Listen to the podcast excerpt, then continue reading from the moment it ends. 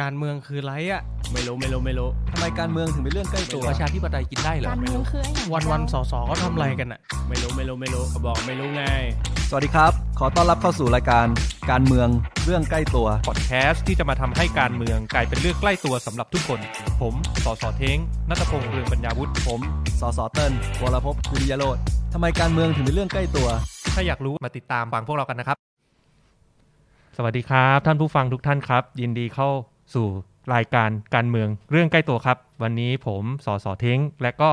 ผมสสเติ้ลครับ ครับ มาเข้าสู่รายการใน EP ีที่ 22 เย็นวันศุกร์นี้นะครับ วันนี้ก็เปลี่ยนบรรยากาศนิดนึง เปลี่ยนมุ ม เปลี่ยนมุมถ่ายนะครับ ครับ เพราะว่าอ่าสัปดาห์ที่แล้วเราก็มีไปไลฟ์กันที่สภา ใช่ นะครับ ตอนนั้นเราก็กำลังทำอ่าเรื่องแปลงงบ ครับ ประมาณจาก PDF ให้เป็น Excel ใช่ บางทีเริ่มเนี่ยให้พี่เทงลองอัปเดตกันหน่อย มี ได้ ข่าวดีเล่าให้ท่านผู้ฟังฟังกัน ได้ ก่อนเข้าสู่ตัวโปรเจกต์แปลงงบ 65 นะครับ เป็น Text File หรือเป็น CSV ที่เครื่องสามารถอ่านออกได้เนี่ย ต้องบอกท่านผู้ฟังให้ทราบทุกท่านก่อนว่า ในสัปดาห์ที่ผ่านมาเนี่ยวาระการประชุมสภาเยอะมากนะเต้นเนาะ ครับผม ใช่ แล้วก็ไม่ว่าจะเป็นเรื่องพรบจราจร พรบวัตถุอันตราย พรบหอหอการค้าอะไรต่างๆเนี่ย แต่สิ่งที่น่าสนใจเป็นประเด็นที่เอ่อแหลมคมทางการเมือง ก็ ครับ คือเรื่องของแคมเปญขอคนละชื่อหรือระบอบประยุทธ์ อ่า นะเดี๋ยววันนี้เติ้ลจะมาแจกแจงให้ท่านผู้ฟังทุกทุกท่านฟังกันว่า ครับ แคมเปญนี้มีเนื้อหาใจความยังไงนะฮะแต่ว่าก่อนจะไปถึงตรงนั้นเนี่ยเดี๋ยวผมขอขายของก่อน อ่า อ่ะ ครับ คราวที่แล้วที่เราไปไลฟ์สดกันที่สภานะครับได้ตอนเนี้ยผ่านมาแล้วอีกหนึ่งสัปดาห์เนี่ย ครับ มีอะไรคืบหน้ากันบ้าง อ่า นะครับ พี่เทงลองเล่าให้ฟังหน่อยครับ ต้องบอกท่านผู้ฟังก่อนนะว่า EP นี้เป็น EP แรกที่ผมกับเติ้ลเนี่ยสลับจอทำเทคนิคกันเองนะ คือคือพูดง่ายๆคืออาจจะมีอะไรผิดพลาดบ้างเดี๋ยวเดี๋ยวขอผมค่อยๆเล่น OBS นิดนึงนะครับเพิ่งเค ครั ย บ เล่นครั้งแรกสดๆเลย แป๊บหนึ่งนะครับ โอเค อ่ะ นี่เราสลับจอให้ท่านผู้ฟังดูแล้วนะฮะเอ่อเว็บไซต์ที่ท่านผู้ฟังกำลังเห็นอยู่ในเอ่อไลฟ์สดนะตอนเนี้ยก็คือเว็บไซต์ของ9 g e e k นะครับ ซึ่งจะมีซอสโค้ดต่างๆ ที่เรา ครับ ช่วยกันเดฟกันขึ้นมานะครับ พี่พี่เทงลองเล่าเรื่องเกาคิกสั้นๆนิดนึงเผื่อคนอาจจะไม่เคย อ่ะยัง ครับ เผื่อเผื่อท่านผู้ฟังบางคน อ่า อาจจะยังไม่รู้ ครับ นะฮะคือทีมดิจิตอลเราเนี่ยนะครับมีการเปิดไอตัวเว็บไซต์9กีขึ้นมานะครับ ก็คือเป็นออนไลน์คอมมูนิตี้หรือชุมชนออนไลน์อ่ะ ครับ ที่ให้ใครก็ได้สายกีกๆเขียนโค้ดเป็น ครับ นะครับ หรือจริงๆ อาจจะเขียนโค้ดไม่เป็นก็ได้แต่อยากมาแจมกันก็ได้ มาเขียนโค้ดกันบนออนไลน์กับพวกเราเลย อืม นะครับ ซึ่งจริงๆเนี่ยก็ในโปรเจกต์ล่าสุดนะครับในการแง่งบ 65 เนี่ยที่ชื่อโปรเจกต์ Thailand Budget PDF ไปเป็น CSV เนี่ย ครับ ก็มีคนเข้ามาร่วมกับพวกเราประมาณ 200 กว่าคนนะ ครับ ในไลน์กลุ่มคือวันนั้นโพสต์ไปผมก็ตกใจเหมือนกันโพสต์ปุ๊บหลายเด้งดุ้งดุ้งดุ้งดุ้งคนจอยกันเต็มเลยอยากมาทำมากนะฮะผลลัพธ์ปัจจุบันนะตอนเนี้ยก็คือเออเราสามารถแปลง PDF เป็น CSV ได้แล้วในขั้นต้น อืม แต่ ครับ จากสัปดาห์ที่แล้วถ้าทุกท่านติดตามรายการเราก็จะพบว่าเอ่อสำนักงบประมาณเนี่ยวางบั๊กเยอะแยะเต็มไปหมดใน PDF แล้วเราแก้ได้ไหมครับ ก็ เราเราสามารถทะลวงทะลวงกับดักของสำนักงบประมาณได้ไหมครับ มีเทคนิคในการทะลวงใหม่ครับ คือของเดิมเนี่ย อ่า ผมอัปเดตสั้นๆนะ อย่าง ครับ บักบักที่เราเจอเนี่ยก็อย่างเช่นว่า ในแผ่นกระดาษ PDF ขาวๆเนี่ยที่เราดูอะ ครับ ตรงตรงจุดนั้นนะมันไม่มีข้อความอะไรนะ แต่พอเราไปรันโปรแกรมให้มัน extract text หรือแกะ text ออกมาจาก PDF อะ ครับ มันมีข้อความอะไรก็ไม่รู้เหมือนซ่อนเต็มหมดเหมือนจริงๆมันมีข้อความแล้วเขาเอาอะไรขาวๆไปแปะทับเฉยๆไม่ให้ตาเราเห็นนะครับ แต่คอมพิวเตอร์มันเห็นไง อ่า อันเนี้ยเราก็เลยเอ๊ะเราจะเอาพวกเนี้ยออกยังไง ครับ ก็เลยต้องไปใช้วิธีอ้อมหน่อย ก็คือใช้ OCR ครับ OCR เนี่ยมันย่อมาจาก Optical Character Recognition แปลงรูปเป็นเทค อ่าหมายถึงว่า อ่า ให้คอมพิวเตอร์เนี่ยไปอ่านตัวอักษรที่เป็นรูปภาพเนะครับแล้ว ครับ แปลงเป็น text อืม ซึ่งเราใช้ API ของ Google Vision API โอ้โห อ่า ครับอ่า ก็คือสัปดาห์ที่ผ่านมาเนี่ยเนื่องจากเราเจอปัญหาบั๊กแบบนี้ PDF ของสำนักงบ ครับ เราก็เลยถอยกลับมา อ่ะ งั้นเราทำอ้อมก็ได้ อ่า ไปเข้า OCR ของ Google นะครับ ก็คือถ้าทุกท่านเห็นเนี่ยตรงเนี้ยมันจะมีลิงก์ที่ชื่อว่า text extraction นะครับ ก็คือการแปลง PDF ไปเป็น text file ก่อนโดยใช้ OCR นะครับ ตอนเนี้ยผลลัพธ์ก็คือทุกท่านเนี่ยสามารถเข้าไปดาวน์โหลดได้แล้ว ไม่ต้องอ่านโค้ดครับ เลื่อนไปเลยผมแนะนำเลื่อนผ่านไปเลย ไปที่ดาวน์โหลด อืม มันจะมีลิงก์หนึ่งเป็นลิงก์ Google Drive นะครับ พอเราเปิดเข้าไปในลิงก์ Google Drive เนี่ย ในลิงก์นี้จะมีซิปไฟล์อยู่นะครับ หรือว่าถ้าทุกท่านไม่รู้จักซิปไฟล์แตกซิปไม่เป็นกดไปที่ตัวลิงก์ที่เป็นโฟลเดอร์ก็ได้นะครับ ในโฟลเดอร์ต่างๆ เหล่านี้มันก็จะมีไฟล์ให้ดาวน์โหลดอ่ะผมยกตัวอย่างเปิดอัปเดตแบบเร็วๆนะ สมมุติว่าเราอยากได้เป็นหน้ารูปภาพใช่ไหมคือจาก PDF เรา ครับ ต้องทำอ้อมมากนะจาก PDF แปลงไปเป็นรูปภาพก่อน เราสามารถเราเอ่อเข้าไปดาวน์โหลดรูปภาพเป็นลายหน้าได้เลยนะ อันนี้หนึ่งโฟลเดอร์ก็คือเอกสารหนึ่งเล่ม ครับ นะครับ ทั้งหมดท่านผู้ฟังทราบไหมว่ากี่หน้าให้เติ้ลเดา หมื่นถึง น้อย ไหม ไป น้อยไป เท่าไหร่ครับ หมื่นสี่พันกว่าหน้า โอ้โห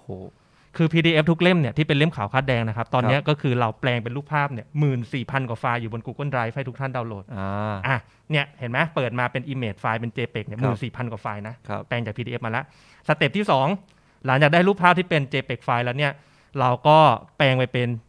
text โดยใช้ Google Vision ครับ ให้ Google อ่านให้เรานะครับ ก็อยู่ในโฟลเดอร์ text อ่ะผมยกตัวอย่างนะ เราเข้าไปที่โฟลเดอร์ text แล้วก็ไปที่โฟลเดอร์ของเล่มแรก อันนี้เดี๋ยวก็จะเห็น text ไฟล์โหลดช้านิดนึงเพราะว่า ไฟล์มันเยอะจริง ๆ นะครับ ก็ประมาณนี้นะครับ ระหว่างรอโหลดเนี่ย ผมอธิบายคร่าวๆก่อนว่าเอาไปทำอะไรได้ ก็จาก text ไฟล์เนี่ยนะครับ เราสามารถเอาไปเข้าโปรแกรมคอมพิวเตอร์อีกขั้นหนึ่ง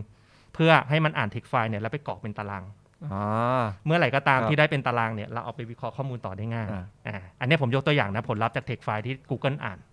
พูดง่ายๆคือว่าจริง ๆ แล้วเนี่ย พี่เทงกำลังบอกว่าเราสามารถปลดล็อกได้แล้วนะ ใช่ ตอนนี้จาก PDF เนี่ยเป็นเทคได้ละ ใช่ อีกนิดนึงเนี่ยจะใส่เป็นตารางแล้วเดี๋ยวเรามาซอร์สกัน ใช่ อ่าก่อนวันละสอง ครับ เดี๋ยวเห็นแน่นอนรู้เรื่องแน่นอนว่า ใช่ เราจะเอ่อลงรายละเอียดให้รู้เลยว่า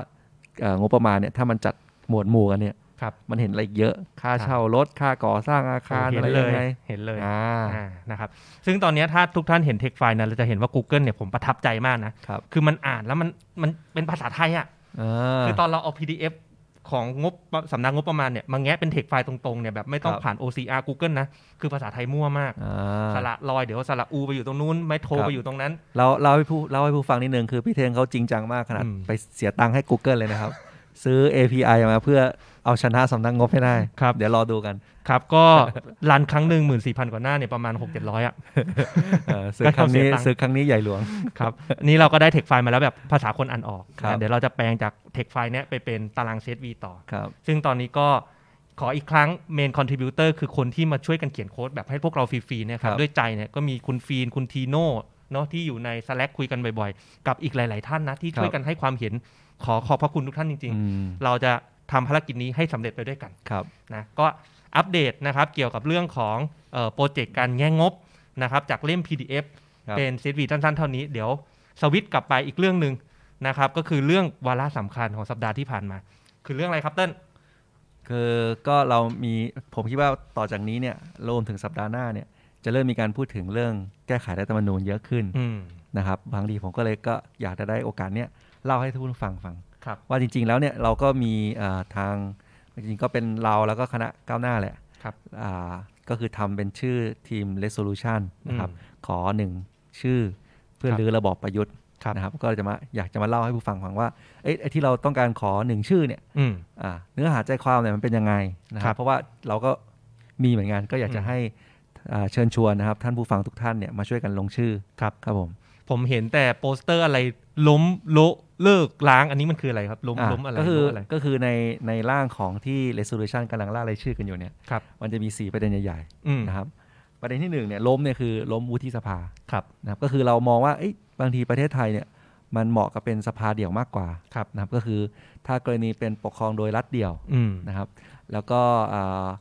การเป็นสภาเดี่ยวเนี่ยมันทั้งประหยัดงบประมาณเนาะ ครับ ก็คือประหยัดได้ปีละ 1,200 ล้านบาท อืม เยอะนะครับ อืม แล้วก็ออกกฎหมายเร็วขึ้นนะครับ อืม แล้วก็ไม่ต้องมีกลไกที่เหมือนกับสวที่มาจากการอ่าแต่งตั้ง ครับ นะครับกลับไปที่เป็นสสที่มาจากการเลือกตั้งอย่างเดียว อืม นะครับอันนี้ผมว่ามันคือใจความสำคัญเลยนะครับ ครับผมส่วนประเด็นที่ 2 ผมว่าก็สำคัญไม่แพ้กันก็คือ ครับ อ่าเขาใช้คำว่าโละสารรัฐธรรมนูญแล้วก็องค์กรอิสระ ืม คือจริงๆ ผมว่าตั้งแต่เอ่อเลือกตั้งเลือกตั้งมาเราก็เห็นแล้วแหละ อืม มันจะมีกลไกของสารรัฐธรรมนูญเนาะ อืม อ่าในการอ่ายุบพักบ้างหรือว่าอย่างอย่างมันก็ชัดเจนขึ้นเรื่อยๆอะว่าถ้าเป็นฝ่ายค้านก็โดนหนักๆหน่อย ครับ ถ้าเป็นฝ่ายรัฐบาลก็อ่าอย่างที่บอกว่าล่าสุดล่าสุดเรื่องรัฐมนตรีนะครับ อืม ถ้าเอ่อขายยาที่ออสเตร เลีย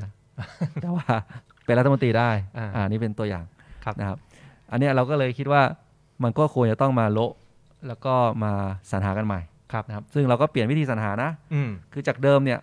มันเป็นนกลไกก็คือมีคณะกรรมการสรรหา ครับ แล้วก็ให้สวรับรอง อ่า อ่า อ่า นะเห็นนะเห็นหมากเขายัง ครับ ก็คือต่อให้คุณสัญหามาเท่าไหร่เนี่ยก็สุดท้ายก็ต้องมา ผ่าน ที่ สวอยู่ดี ผ่านสวอยู่ดีที่ อ่า แต่งตั้งมา ครับ พูดง่ายๆคือองค์กรอิสระเนี่ยสุดท้ายมันก็คือมาจากสวที่ อืม มาจากการแต่งตั้งโดยอ่าคุณประยุทธ์จันทร์โอชา อืม จากคอสช อืม นะครับ เราก็เลยบอกว่าเอ้ย จริง ๆ แล้วองค์กรอิสระเนี่ยมันเป็นเหมือนกลไกในการตรวจสอบผู้มีอำนาจรัฐบาลนะ อืม ถูกไหมครับ จริงๆ เราต้องบอกก่อนว่ามันไม่มีใครเป็นกลางจริง ๆ อ่ะ ถูกต้อง มันไม่มีใครหรอกที่อิสระและอิสระจริง อ่าถูกต้อง ๆ เขาก็เลยออกแบบแนวคิดยังไง ครับ ครับ ใช่มันคือมันมาจากอย่างที่พี่ทิ้งบอกเลยมันมันเป็นไปไม่ได้นะ คนกลางคนการสรรหาคนกลางเนี่ย อืม วิธีที่ต่างประเทศเขาใช้กันคือ ก็คือเอาอ่าคู่แข่งขันน่ะ อืม ทั้งสองฝ่ายก็คือฝ่ายรัฐบาลและฝ่ายค้านเนี่ย ครับ มาตกลงเลือกกัน คนที่ทั้งสองฝ่ายตกลงร่วมกันเนี่ยคนนั่นอืม แหละคือคนกลาง ใช่ ผมว่ามันก็ตรงไปตรง แฟ มา ร์ เนอะ ที่สุดถูกต้อง าแฟร์ที่สุด อืม เขาก็เลยออกแบบอ่าว่างั้นงั้นการสรรหาเนี่ยแบ่งเป็น3 3ก้อน ครับ คือสามก้อนแรกเนี่ยอาจจะยังเป็นอ่าการสรรหาอยู่ มี อืม คณะกรรมการมีอะไรก็ว่ากันไป อืม ก้อนที่ 2 คือเป็นจากอ่าเสนอโดยฝ่ายพักร่วมฝ่ายรัฐบาล ครับ ก้อนที่ 3 คือเสนอโดยพักร่วมฝ่ายค้าน ครับ นะครับแต่สุดท้ายเนี่ยก็เอามาให้สสเนี่ยโหวต2ใน อืม 3เพื่อคือต้องได้เสียงส่วนมาก majority เลยเนี่ย อืม ที่สภาอยู่ดี ครับ ดังนั้นเนี่ยมันถ้าคนที่หลุดออกมาจากระบอบกฎการการการเลือกแบบนี้เนี่ย อืม ก็มั่นใจได้ว่าจะมีความเป็นกลางมากขึ้น เพราะว่าได้เสียง 2 ใน 3 ก็คือ ม หมายว่าเอ้ยทั้งทั้งฝ่ายอ่าพรรคร่วมฝ่ายค้านเองก็มองว่าเอ้ยคนเนี้ยเอ่อมีความเป็นกลางนะเชื่อ ครับ เชื่อถือไว้ใจ อืม ได้ ก็อ่าให้แต่งตั้งให้เป็นองค์กรอิสระ ครับ เพื่อมาตรวจสอบทั้งฝ่ายรัฐบาลแล้วก็ฝ่ายค้าน อืม ตรงไปตรงมานะครับผมคิดว่าก็อยากให้ทุกท่านลองอาสนับสนุนประเด็นนี้ด้วย ครับ นะครับ แล้วก็ในส่วนของเลิกยุทธศาสตร์ชาติ ครับ อันนี้พูดกันมานานแล้วนะครับ อ่า ก็แนวคิดเราน่าจะเคยได้ยินกันอยู่แล้วว่ามันไม่มีทางหรอกที่คุณจะวางยุทธศาสตร์ล่วงหน้าไป 20 ปี อ่ะโควิดนี่ตัวอย่างเลยนะ ตัวอย่างเห็นชัดที่สุด อ่ ครับ ไม่มีใครคิดว่าวันพรุ่งนี้ปีหน้ามาลืนนี้อีก ครับ 3 ปีหน้า จะมีโรคระบาดอะไรอุบัติขึ้นมาใหม่บ้าง ครับ นะครับมันไม่มีทางเลยที่คุณจะวางแผนล่วงหน้าแล้วมันไม่มีวันเปลี่ยนนะครับ จริงๆ การระบบการเลือกตั้งที่เขาวางไว้ว่าเลือกตั้งกันทุก 4 ปีนี่ผมก็ว่านานแล้วนะคือนึกออกไหมเวลาเรารันแคมเปญเลือกตั้งทีหนึ่งอะพักแต่ละพักต้องมาเสนอนโยบาย ครับ ว่าอีกสปีคุณจะทำอะไร ครับ และ 4 ปีจบปุ๊บสถานการณ์เปลี่ยนไปอันเลือกตั้งใหม่ เลือกตั้ง นโยบาย เสนอกันใหก็ม่ เปลี่ยนใหม่ตาม ใช่ สถานการณ์ สี่ปีที่แล้วกับสี่ปีวันนี้สี่ปีข้างหน้าเนี่ยนโยบายเนี่ยมันมันไม่ควรจะเหมือนเดิมนะ ใช่ อ่ะถูกไหม ครับ แล้วเนี่ยการที่คุณจะมาล็อกยุทธศาสตร์ชาติ 20 ปีเนี่ย อืม มันคือ อะไร มันคือ แช่แช่แข็ง แช่แข่งประเทศไทย เออไม่แต่จริงๆผมก็ต้องเล่าเล่าผู้ฟังอย่างนี้ มันมีกลไกหนึ่งที่ซ่อนไว้ ครับ นะกลไกแรกคือสวเรื่องนายกนะ อืม กลไกที่สองคือแต่งตั้งองค์กรอิสระเพื่อมาใช้อ่าขัด อื นี่ ม ครับ กลไกที่ 3 คือยุทธศาสตร์ชาติเนี่ยเขาแฝงแฝงไว้อันหนึ่งคือเขามีมีมีมีมาตราหนึ่งเขียนว่า ถ้ารัฐบาลไหนก็ตามเนี่ยไม่ ครับ ทำตามยุทธศาสตร์ชาติเนี่ย อืม เสนอปปชเนี่ยล้มรัฐบาลได้นะครับ อืม อ่ามันมีอย่างนี้ด้วยนะ อืม เนี่ยแต่เพียงแต่ว่าพอเป็นรัฐบาลชุดเนี่ยเป็นรัฐบาลคุณประยุทธ์เนี่ย ครับ กลไกนี้ก็เลยยังไม่ทำงาน อ่า แต่ถ้าเกิดว่าไม่ใช่รัฐบาลคุณประยุทธ์เนี่ยเดี๋ยวจะได้เห็นกลไกนี้ทำงาน อืม ว่าเอ่อเมื่อเมื่อรัฐบาลที่ไม่ใช่ของพรรคพวกตัวเองเนี่ย ครับ เขาก็จะอ้างได้ว่าเนี่ยคุณไม่ทำตามยุทธศาสตร์ชาติ ครับ นะครับ ครับ อันนี้อันนี้ก็เลยคิดว่าเราก็ควรจะยกเลิกนะครับ อืม เอ่อเรียกว่าเลิกนะครับจริงๆอ่าข้อโต้แย้งหลายๆอย่างเขาก็จะพูดว่ามันเปลี่ยนได้ยุทธศาสตร์ชาติมันเปลี่ยนได้ ครับ แต่การสรรหาของคณะกรรมการที่คณะกรรมการยุทธศาสตร์ชาติเนี่ย อืม มันสรรหามาก่อนหน้านั้นแล้ว อ่า แล้วเนี่ยการจะเปลี่ยนเนี่ยมันก็เท่ากับว่าก็ต้องผ่านคณะกรรมการที่คอสชเขาแต่งตั้งมาเนี่ย ครับ เห็นชอบด้วย ครับ นะครับ อันนี้ก็เลยคิดว่าเลิก แล้วก็ ครับ อันสุดท้ายครับพี่เท้ง ล้าง ล้าง มรดกรัฐประหารครับ อ่า ใจความสำคัญก็คือพวกเอ่อกฎหมายนะครับมาตราต่างๆ ที่ระบุในรัฐธรรมนูญว่าอะไรก็ตามเอ่อในในบรรดาการกระทำใดๆก็ตามที่คณะรัฐประหารเคยทำและลบล้างความผิดเนี่ ครั ย บ เราจะเอาออกให้หมด อ่า คือเราเชื่อกันอย่างนี้เต้น เราเชื่อกันว่าตราบใดก็ตามขอแค่มีสักเอ่อคนที่ทำรัฐประหารอย่างน้อยสักหนึ่งคนเนี่ยเข้าสู่กระบวนการและรับโทษเนี่ยมันจะไม่เกิดขึ้นอีกเลย อ่ะ ที่ผ่านมาในยคณะปฏิวัติเรา ครับ ไม่เคยไม่เคยไม่เคยได้รับโทษ คื นะครับ อทำผิดลอยนวลตลอด ลอยนวลตลอด อ่านี่ก็เลยเป็นวัฒนธรรมลอยนวลพ้นผิด อืม นะครับ ซึ่งเราก็ถ้าเราดูจากต่างประเทศเนี่ย มันมีหลากหลายมากนะที่ประเทศ อืม ที่ทำรัฐประหารมา แต่ว่าเขาเขาก็หมดเขาผ่านผ่านยุคนั้นมาแล้ว ครับ เหตุผลง่ายๆเลยครับ เพราะว่าแต่ละประเทศเหล่านั้นเนี่ยเขาสามารถเอาผิดคนที่เคยทำรัฐประหารเนี่ย ครับ เข้าคุกได้ อืม จบเลย จบเลย นะครับเกาหลีใต้อ่ากรีซ อืม อ่ามีอย่างอ่าปากีสถานอะไรเงี้ย ครับ อคืออย่าบอกต้องบอกว่าสมัยสมัยก่อนเนี่ยก็มีหลายประเทศที่เขาทำรัฐประหารเหมือนไทยเนี่ย อืม เพียงแต่ไทยอาจจะเยอะหน่อยนะครับ แต่ว่าเขาก็ผ่านพ้นยุคนั้นแล้วก็กลับมายังอ่าเป็นมั่นคงขึ้น ครับ นะครับเพราะว่าเพราะว่ามันมีเหตุการณ์แบบนี้ อืม ครับแล้วนี้เราก็ก็ยังคิดว่าอันเนี้ยอยากให้ก็ให้ท่านทุกท่านสนับสนุนด้วยนะครับอาจจะดูโหดไปนิดนึง อืม แต่ว่าถ้าทำได้เนี่ยทางที่บอกว่ามันจะไม่มีเกิดขึ้นอีกเลย จริง ๆ มันจำเป็นนะจำเป็นอย่างมากที่ทำให้แบบเราบอกว่ารัฐรัฐธรรมนูญคือกฎหมายสูงสุด ครับ มันจำเป็นที่จะต้องทำให้รัฐธรรมนูญเนี่ยมั่นคงสถาพรแต่ต้องเป็นรัฐธรรมนูญของประชาชนก่อนนะ ใช่ แล้ว ใช่ ห้ามใครมาฉีก ครับ คนที่มาฉีกเนี่ยคุณต้องได้รับโทษ ครับ คือทำให้เกิดอย่างนี้สักหนึ่งครั้งเนี่ยวงจรอุบาทที่รัฐประหารซ้ำแล้วซ้ำเล่าเนี่ยมันจะไม่เกิดอีก ครับ นะครับ อันนั้นก็เป็นข้อเสนอของ resolution ครับ ครับ ก็ยังไงกับขอบพระคุณสวัสดีคุณภาคินแล้วก็คุณสายฝนนะครับ วันนี้ไลฟ์สดจริง ๆ ก็ใครมีคอมเมนต์นะครับ อยากจะสอบถามอะไรก็คอมเมนต์กันเข้ามาสดๆได้เลยนะครับเอ่อแล้วก็ไปประเด็นถัดไปครับ เมื่อกี้เราเริ่มต้นจากเรื่องของสัปดาห์ที่แล้วผ่านอะไรมาบ้าง ประเด็นที่เป็นประเด็นขับเคลื่อนทางการเมืองที่สำคัญในสัปดาห์ที่ผ่านมาก็คือเรื่องของขอคนละชื่อ ครับ หรือระบอบประยุทธ์นะครับ จริงๆแล้วเรายังมีเรื่องเกี่ยวกับงานกรรมาธิการอีกหรือเปล่าเต้น อ่าเดี๋ยวนะก่อนก่อนไปกรรมาธิการพอดีเรื่องมนูเนี่ยมันเกี่ยวข้องกับอันหนึ่ง อื ที่ ม มันมีกลับมาเหมือนกัน อืม เพราะว่ามันก็มีพักพลังประชารัฐ อ๋อ เขาเสนอแก้รัฐธรรมนูญมาเหมือนกัน อ่านั่ นั่นคือเหตุผลด้วยว่า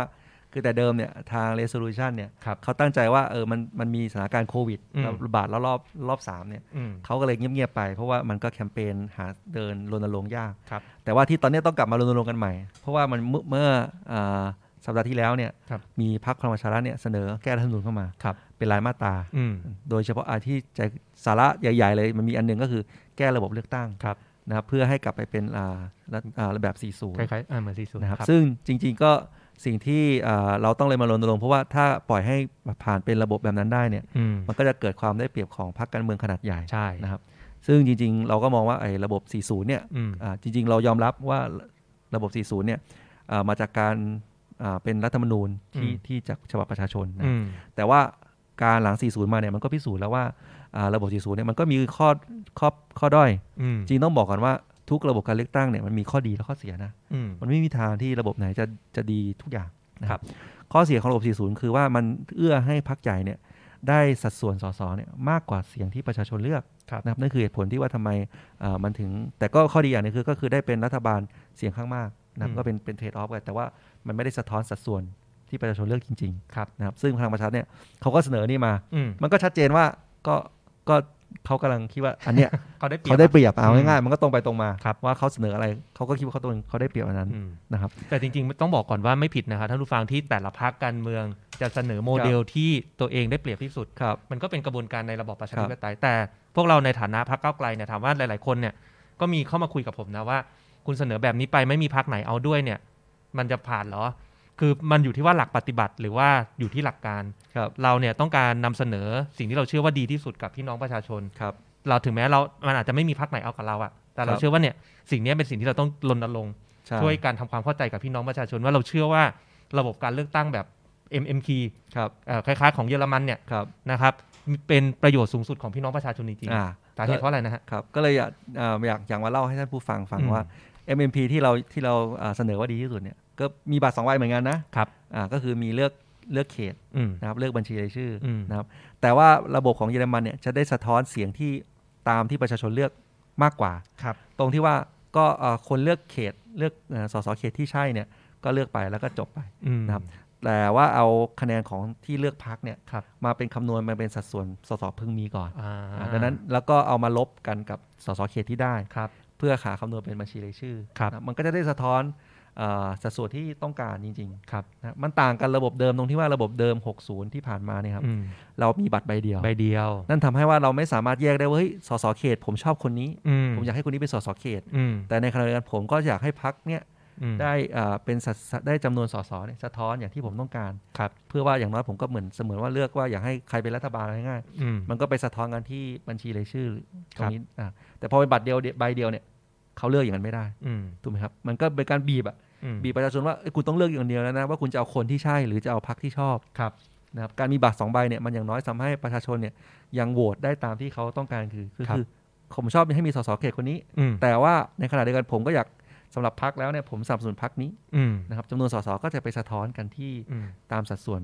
อย่างที่มันควรจะเป็น นะครับ ก็คือโดยสรุปเนี่ยระบบ MMP หรือที่พักเก้าวไกลเสนอนะคครั รับ บ เราสรุปกันสั้นๆว่าเป็นระบบที่เราเชื่อว่า คนสามารถเลือกคนที่ใช่ เลือกพักที่ชอบ แล้วก็ได้สัดส่วนผู้แทนที่ถูกต้อง ถูกต้อง ในสภา นะครับ นะครับ ก็เอ่อแต่ก็อย่างที่บอกแหละครับว่าจริงๆอีกมีอีกหลายคนก็พูดว่าเอยของแบบระบบเลือกตั้งเนี่ย อืม บางทีไม่ควรจะให้พักการเมืองมาเสนอ อืม เนาะ อืม เพราะว่าใน แน่นอนว่ามันแต่ละพรรคเขาก็ต้องยอมเรื่องเสนอ ที่เขาได้เปรียบที่สุด สิ่งที่เขาได้เปรียบที่สุดนะครับ คือมันก็มีวิธีคิดหนึ่งว่าเอ้ยทำไมเราไม่เอาเอ่อเหมือนกับให้มีสสรที่มาจากการเลือกตั้งเนี่ยประชาชนเนี่ยมาคิดให้นะครับเพราะว่ามันจะแฟร์กว่าการที่ใช้พรรคการเมืองมาเสนอ อืม สิ่งที่พรรคการเมืองคิดว่าดีที่สุดสำหรับแต่ละพรรค ครับ อ่ะก็เป็นอีกวิอีกอีกอันหนึ่งนะครับ แต่ระหว่างที่เอ่ออย่างที่บอกว่ามันก็โดนกลไกเรื่องประชามติสกัดอ่า อืม เรื่องแก้รัฐธรรมนูญเลือกการเลือกตั้งสสรเนี่ย ครับ มันก็เลยมันก็เลยมีช็อตเอ่อพรรคพลังประชารัฐก็เลยเสนอนี้ออกมา อืม ซึ่งมันก็ คือกลายเป็นว่าเอ้ยเขาก็ทำที่ผ่านมาคือทำทุกวิธีทางเพื่อไม่ให้แก้รัฐธรรมนูญนะค ครั รับ บ แต่ว่าสิ่งตอนนี้ก็กลับมาเป็นแก้รัฐธรรมนูญแต่แก้ในสิ่งที่ตัวเองจะได้ประโยชน์ อืม ก็เป็นซะอย่างนี้ไป ครับ ครับ ก็จริงๆก็เลยกลับมาที่การอ่าเข้าชื่อ ครับ นะครับว่าก็เลยอยากมารณรงค์ให้ทุกท่านเนี่ยเข้าชื่อกัน ซึ่งตอนเนี้ยมันทำได้ง่ายขึ้นเยอะ อืม นะครับ ถ้าพี่เทงอ่าเอาเอาหน้าจอขึ้นอีกครั้งหนึ่งเนี่ย อันไหนครับ อ่าเอาอาร์ตเวิร์กเมื่อกี้นะครับ Adverb Resolution Net Solution แป๊บหนึ่งนะครับ ท่านผู้ฟังเอ่ออย่างที่บอกนะ โอเค เรา เพิ่งใช้ OBS กันครั้งแรก โอเค โอเค เจอแล้วอ่ะ อ่าจริงๆ ใน Artwork เนี่ยก็ดูในตามที่อ่า Facebook Resolution ก็ได้ ครับ นะครับหรือว่าจะดูจากหน้าจอตรงนี้ก็ได้นะครับ อืม มันก็จะมีสแกน QR code เนี่ยให้เข้าอ่าฟอร์ม ครับ มันพออาการเข้าชื่อตั้งแต่นี้เป็นต้นไปเนี่ยมันง่ายขึ้นมากนะค อื รับ ม เพียงแค่ได้แบบฟอร์ม อืม พี่เลี้ยงลองเล่าเดี๋ยวมันง่ายขนาดไหน ก็แค่เราเอ่อสมมติมี iPad นะ อ่า มี iPad นะ ก็คือโหลดไฟล์ PDF มา ครับ ที่เป็นแบบฟอร์มเขาเนี่ย ครับ iPad มันจะมีปากกา ครับ เขียนเป็นไฟล์ได้เลย ครับ พอเขียนเป็นไฟล์เสร็จปุ๊บอัปโหลดขึ้น อ่า เสร็จแล้ว โอเค นะครับ ถ้าไม่มี iPad ก็ก็ต้องปริ้นออกมา พิมพ์ก่อนอ่ะเขียน แล้วก็ มือก รอก อืม แต่กรอกเนี่ยกรอกแค่ชื่อนามสกุล ครับ เลขบัตรประชาชน อืม แล้วก็เซ็น ครับ นะครับไม่ต้องแนบสำเนาไม่ต้องอะไรละ แล้วก็ถ่ายรูปส่งกลับมายังที่ทีม resolution ครับ ในทาง Line ในในในจอนี้ได้เลย อืม นะครับเพียงแค่นั้นพอ ครับ นะครับแล้วแล้วเดี๋ยวอ่าก็จะนับเป็นการเข้าชื่อละ อืม อ่าเพราะว่าแต่ถึงเวลาจริงเนี่ยพอเราไปยื่นต่อสภาเนี่ย ครับ เดี๋ยวก็จะมีหนังสือกลับไปยังที่ที่ที่อยู่ เพื่อให้คัด ขง ค้าน เพื่อให้ว่าว่าทุกท่านเนี่ยยืนยัน ยืนยันตัวเอง อ่าแต่ถ้าเกิดท่านท่านลงจริงเนี่ยท่านไม่ต้องทำอะไรก็ปล่อยไป ใช่ปล่อยไป แต่ถ้าเกิดว่าเฮ้ยมันมันมีการปลอมแปลงเนี่ยอย่างน้อยก็ยังมีเจ้าตัวก็ยังมีโอกาสคัดค้านได้ อืม คือเราเชื่อว่ามันควรจะทำให้สะดวกขึ้น ใช่ นะครับ อืม ซึ่งอันเนี้ยก็เป็นผลพวงจากอ่าร่างพรบเข้าชื่อเสนอกฎหมาย แอบแอบขายของตัวเองแล้ว อ่าขายของนิดนึง เพราะว่าร่างนี้เนี่ยผมเป็นร่างแรกที่ดันเข้าไป อ่าน นะแล้วก็ออกมาได้เนี่ย ครับ ก็ภูมิใจนะ ก็เลย ดีครับ ขออนุญาตขายของนะครับเพื่อให้เอ่อประชาชนเนี่ยเข้าชื่อได้ง่ายขึ้น ครับ นะครับ แล้วก็เนี่ยจะได้เห็นเห็นละผล ใช่ เห็นผลลัพธ์ของมันว่ามันสะดวกขึ้นจริงไม่ต้องใช้สำเนาอะไรละ อืม นะครับ จริงๆ ช่วยเติ้ลขายของอีกอย่างหนึ่งครับท่านผู้ฟังถ้าเอ่อทุกท่านไปลองแงะในเล่มงบประมาณ ครับ 65 ในเซกชันนะครับเล่มของที่เป็นเอ่อสารเอ้ยพวกองค์กรอิสระสารแล้วก็รัฐสภา ครับ ท่านจะเห็นการตั้งงบประมาณที่เอามาใช้จัดทำระบบเข้าชื่อออนไลน์แบบพี่เติ้ลเขาว่า อืม นะครับก็เพราะว่ามีการผลักดันเสนอแบบเนี้ยโดยเอ่อสสเติ้ลแล้วก็ทีมดิจิตอลแล้วก็สสท่านอื่นๆในพักเนี่ย ครับ สุดท้ายรัฐสภาเนี่ยเขาก็เลยเอ่อจัดเตรียมเอ่องบประมาณปี 65เนี่ยรอไว้แล้ว ถึงแม้จะช้าไปหน่อยโอเค แต่มันเห็นแล้วล่ะว่ามันมีการตั้ง อ่า ปีหน้าได้ทำอาจจะ ปีห ใช้ น้า ผมว่าอย่างเร็วสุดอาจจะปี 66 ครับ อะไร ปีหน้าน่าจะได้ใช้กัน อืม ซึ่งก็คิดว่าทำให้การเข้าชื่อ หรือประชาชนคิดว่ามีปัญหาอะไรอ่ะ ครับ อยากแก้กฎหมายอะไรเนี่ย อืม ผมว่าง่ายขึ้นเยอะ อืม นะครับ ก็คือทำผ่านระบบออนไลน์ได้เลย อ่าใช่ อ่า ครับ ซึ่งเอ่ออันเนี้ยก็ถ้าถ้านอกจากนั้นเนี่ยก็ตอนนี้ก็ผมก็อยู่ในกมทพรบเข้าชื่อเสนอข้อบัญญัติท้องถิ่น ครับ ก็เอาหลักการนี้เหมือนกัน อืม ไปไฟท์เหมือนกัน อืม ว่าทำให้มันเข้าชื่อเสนอข้อบัญญัติท้องถิ่นเนี่ยง่า ครั ย บ เหมือนกฎหมายระดับพรบเลย อืม เดี๋ยวรอดูกัน ครับ นะครับบางทีอ่าตอนนี้ก็เลยถึงที่กทกมทละ อืม พี่เทงลองลองเล่ากมทของของพี่ไหมครับ คือจริงๆต้องขออนุญาตเรียกว่าแก้ตัวแล้วกัน แก้ตัวกับท่านผู้ฟังก่อนนะครับว่าจริงๆงานสภาอย่างที่ผมเกรินไปตอนต้นว่าโหวาระสัปดาห์ที่ผ่านมาเยอะมากนะ ผมกับเติ้ลเนี่ยอาจจะไม่ค่อยได้ติดตามกันเพราะแต่ละคนก็ไปกรรมกรรมาธิการของแต่ละคนกันนะฮะไม่ว่าจะเป็นพรบจราจรพรบวัตถุอันตรายพรบหอการค้าที่ผ่านไปเนี่ยจริงๆ บอกว่าผมติดตามฟังอย่างเดียวนะ แต่ไม่ได้มีส่วนเข้าไปอภิปรายโดยตรงนะฮะสาเหตุก็เป็นเพราะว่าผมเองเนี่ยในฐานะสสเขตเนี่ยมีเวลาหนึ่งที่เพิ่งเอ่อเข้าประชุมไปเมื่อวันพฤหัสที่ผ่านมาก็คือเมื่อวานนี้นะฮะก็คือในกรรมาธิการปกครอง ครับ ในพื้นที่เขตผมเนี่ยมีประเด็นหนึ่งที่เอ่อชาวหมู่บ้านปาราวี ครับ นะครับเขามายื่นร้องเรียนกับผมตั้งแต่หลายเดือนก่อนแล้ว แล้วก็ยื่นร้องเรียนกับพักด้วย ครับ ว่าเอ่อสำนักงานเขตเนี่ยมีการออกใบอนุญาตก่อสร้างให้กับผู้ประกอบการ อืม เพื่อสร้างโกดังสินค้าเนี่ยขนาด 10ไร่เนี่ยเต็มพื้นที่เลยคจรั ริง บ ๆมันเกือบเต็มอะผมว่าพูดรวมพูดแบบรวมๆก็คือเต็มพื้นที่อะ ครับ ใหญ่มากนะครับซึ่ง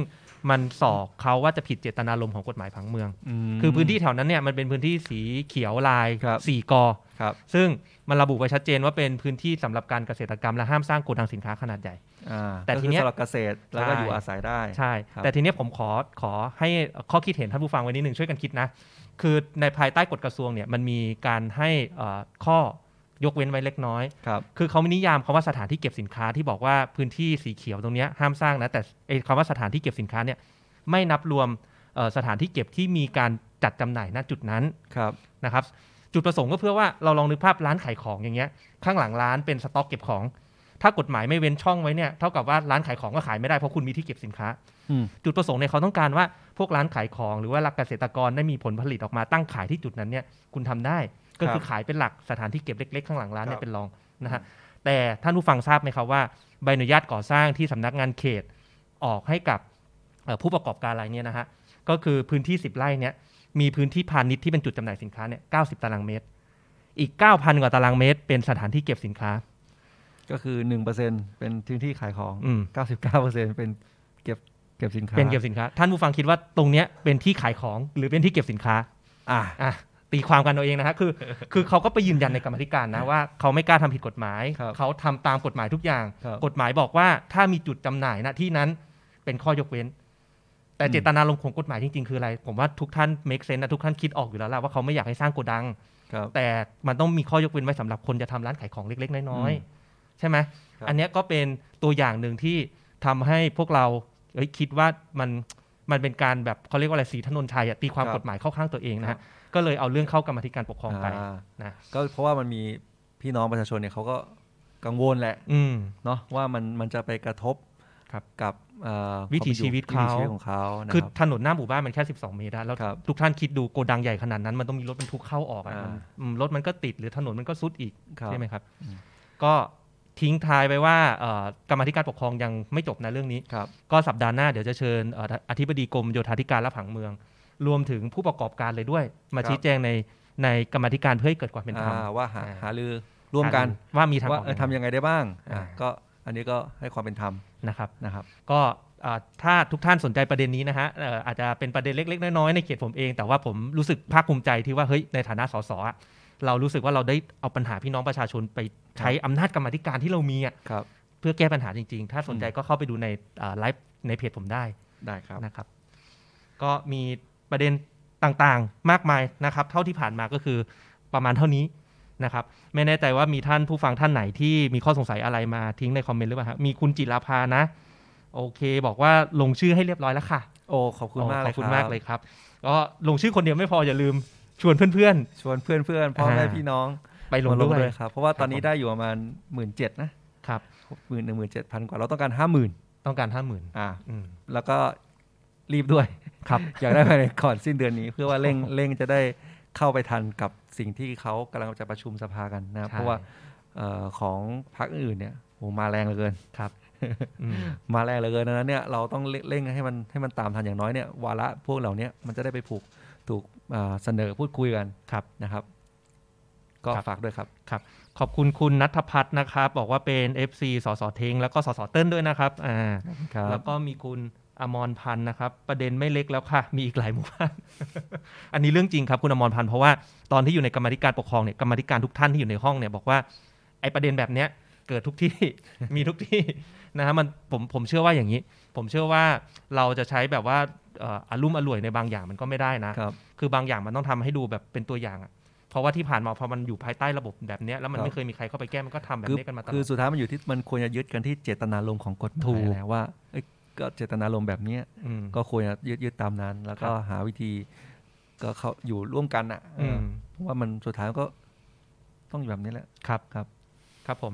ก็อ่ะคุณสายฝนนะครับ จะหารายชื่อให้เพิ่มขอบคุณมากนะครั ข บ อบคุณมากครับ ครับผมเอ่อผมว่าก็จะขออนุญาตท่านผู้ฟังว่าวันนี้ก็น่าจะเอ่อเวลารายการประมาณเกือบเกือบสานาที ครับ นะครับ เดี๋ยวยังไงอาจจะขอคัดส่วนที่เหลือ ครับ ไปเป็นตอนหน้านะครับ เดี๋ยวฝากเติ้ลช่วยทิ้งท้ายรายการท่านผู้ฟังนิดนึง นะครับ ก็เช่นเดียวกันครับ ก็ยังไงฝากกดไลค์กดแชร์กับอ่าการเมืองเรื่องใกล้ตัวพอดแคสต์นี้ด้วยนะครับ แล้วก็ถ้ามีอะไรอยากให้อ่าอยากให้พวกเราเล่าอะไรก็ยินดีนะครับคอมเมนต์ส่งกันเข้ามาได้ครับผม ครับสำหรับสัปดาห์นี้ขอลาไปก่อนนะครับ สวัส สวัสดี ดี ค ค รั รับ บ ถ้าอยากรู้ว่าทำไมการเมืองถึงเป็นเรื่องใกล้ตัว อย่าลืมมากดติดตาม กด subscribe เพื่อรับฟังรายการของพวกเราได้ที่ YouTube Apple Podcast Spotify หรือช่องทางอื่น ๆ ที่ทุกท่านสะดวกอย่างจูฟก็ได้นะครับสำหรับใครที่ต้องการติดตามการทำงานของพวกเราสองคนอย่างใกล้ชิด เพื่อทำให้การเมืองกลายเป็นเรื่องใกล้ตัวมากขึ้น ก็เข้าไปกดไลค์ กดติดตามแฟนเพจของพวกเราได้ที่ สสเทงนัตพงษ์เลืองบรรยาวุฒิ และสสเติ้ลวรภพวิริยโรธ แล้วพบกันใหม่ใน EP หน้า สวัสดี ส ค วั รับ สดีครับ